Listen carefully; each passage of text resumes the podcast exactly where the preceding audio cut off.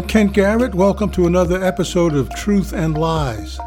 On April 19th, House Speaker Kevin McCarthy said the following about the debt ceiling.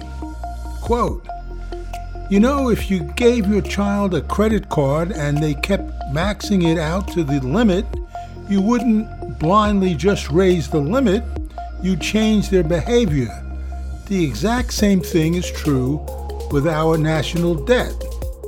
That is a lie.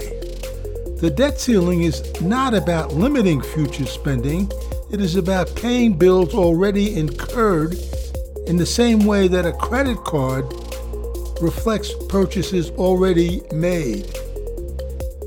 Politicians lie, we call them out and keep track. I'm Kent Garrett.